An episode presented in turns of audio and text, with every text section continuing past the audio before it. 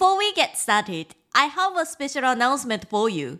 I'm currently offering a VIP only program that helps you create your original travel itinerary in just 5 weeks. By the end of this program, you'll be equipped with the essential knowledge about Japan that helps you decide the best time of year to travel, where to visit, and how to best access places. Not only that, with the knowledge you'll gain, you'll be ready to appreciate cultural assets in Japan and can maximize Japan travel experience. The best part? I'll be your accountability partner and will be guiding you through each week. All you need to do is to spend less than an hour each week. You'll access tutorial videos and all other resources you need to make the travel plan easier and quicker than doing it on your own. Plus, you and I will have a chance to discuss your travel plan one on one. So don't worry, we can make sure it's feasible and exciting for you and solve any questions or concerns you may have before arranging a trip to Japan.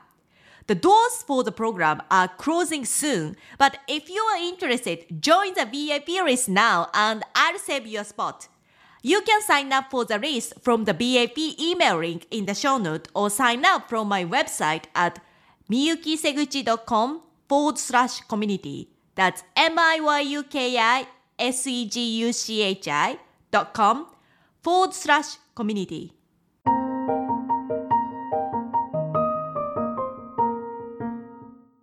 Should you visit the Kanto, Chubu, and the Kansai regions? My short answer is absolutely. And by the end of this episode, you'll find out why these regions are the absolute must for you to visit. Just in case you're listening to this podcast for the first time, you may be wondering where are the Kanto, Chubu, and Kansai regions? If you want to know more about these regions, you may want to listen to the previous episode first because this explains why these regions are a great choice to be included in your travel itinerary. But just quickly, the Kanto, Kansai, and the Chubu regions are located on the main Honshu Island. Japan has four main islands, and Honshu is the biggest one. Kanto is located in the eastern part of Japan, while Kansai is the western part of Japan. And what's located between these two regions is Chubu. What's good to mention is that these three regions have been attracting the highest number of visitors among all the eight regions of Japan. Just to give you a quick reference, seven prefectures from these three regions are on the top 10 prefecture list with the highest number of foreign visitors in 2019. So, why are these regions so popular among inbound travelers? One reason is that there are so many culturally and historically important sites that are easily accessible by public transport, which is what would attract many independent travelers like us, right? So, what are these regions like? What should we expect by visiting these regions? And most importantly, where are great places for you to visit within these regions? Today, I'd like to talk about these things and give you a basic idea about these regions and their major tourist attractions so that you are fully aware of what to expect by traveling to these regions. You are listening to Japan Experts, the podcast that helps you make your trip to Japan a truly unique and immersive experience. I'm your host, Miyuki Seguchi. I moved overseas to study at age of 18. Since then, I've gained immersive travel experiences in a few dozen countries and realized Japan is a country I should be proud of. And so I learned all things about Japan and became a licensed guide. Now, I'm here to help travelers like you to plan and prepare for a trip to Japan whether you are traveling solo or you don't speak Japanese, I've got you covered. All you need is a bit of courage to immerse yourself in Japan. I'll give you all the knowledge you need to plan your trip, travel confidently, and interact with Japanese people so that you are totally excited and encouraged to make a trip to Japan.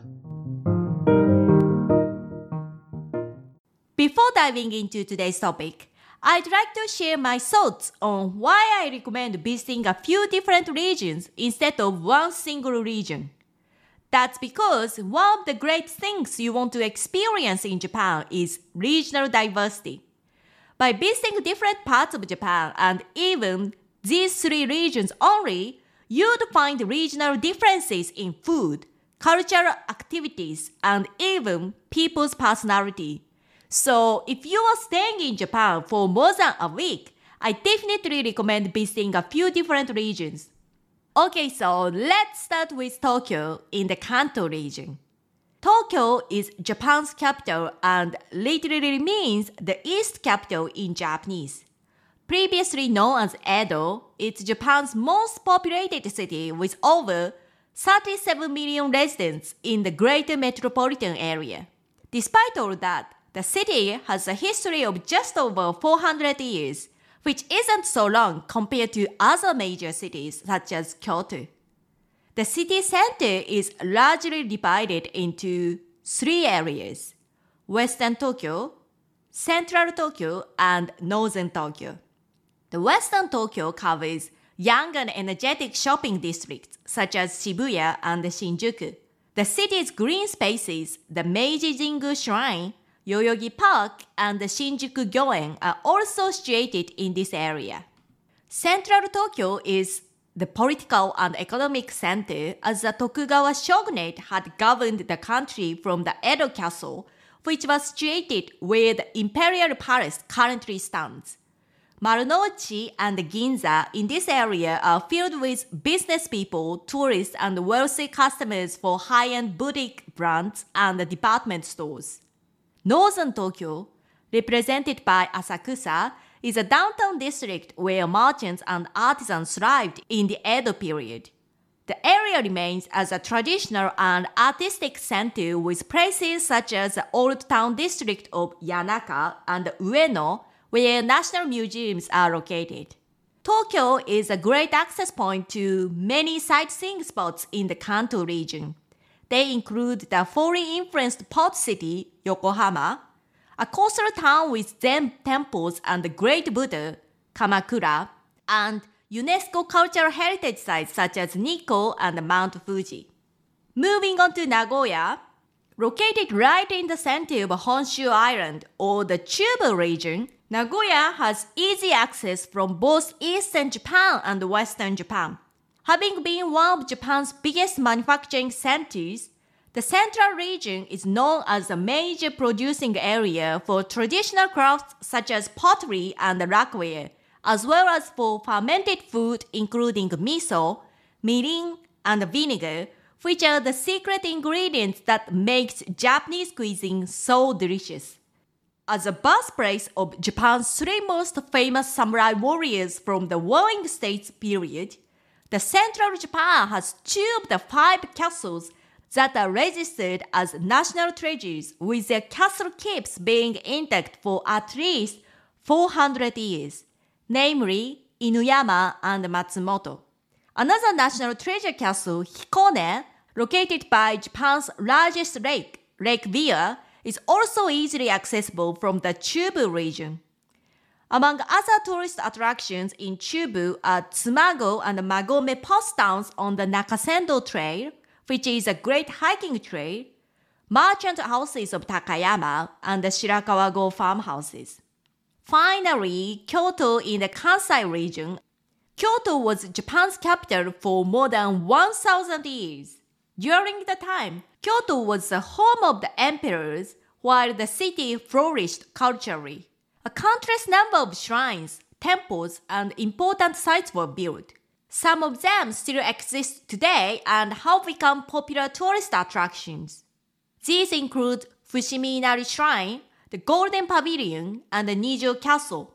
Kyoto also has notable gardens attached to temples such as Zen Garden of Ryoanji Temple and the Stroll Style Garden in Tenryuji Temple. Some of the places that worth visiting in the Kansai region are Amano Hashidate, which is one of Japan's most scenic views, sacred headquarters of the Shingon Buddhist school, Mount Koya, and the old imperial capital, Nara. So, what do you think? Do any of these places interest you? My message to you today is If you are interested in visiting Japan but not sure about where exactly to visit yet, choose these three regions.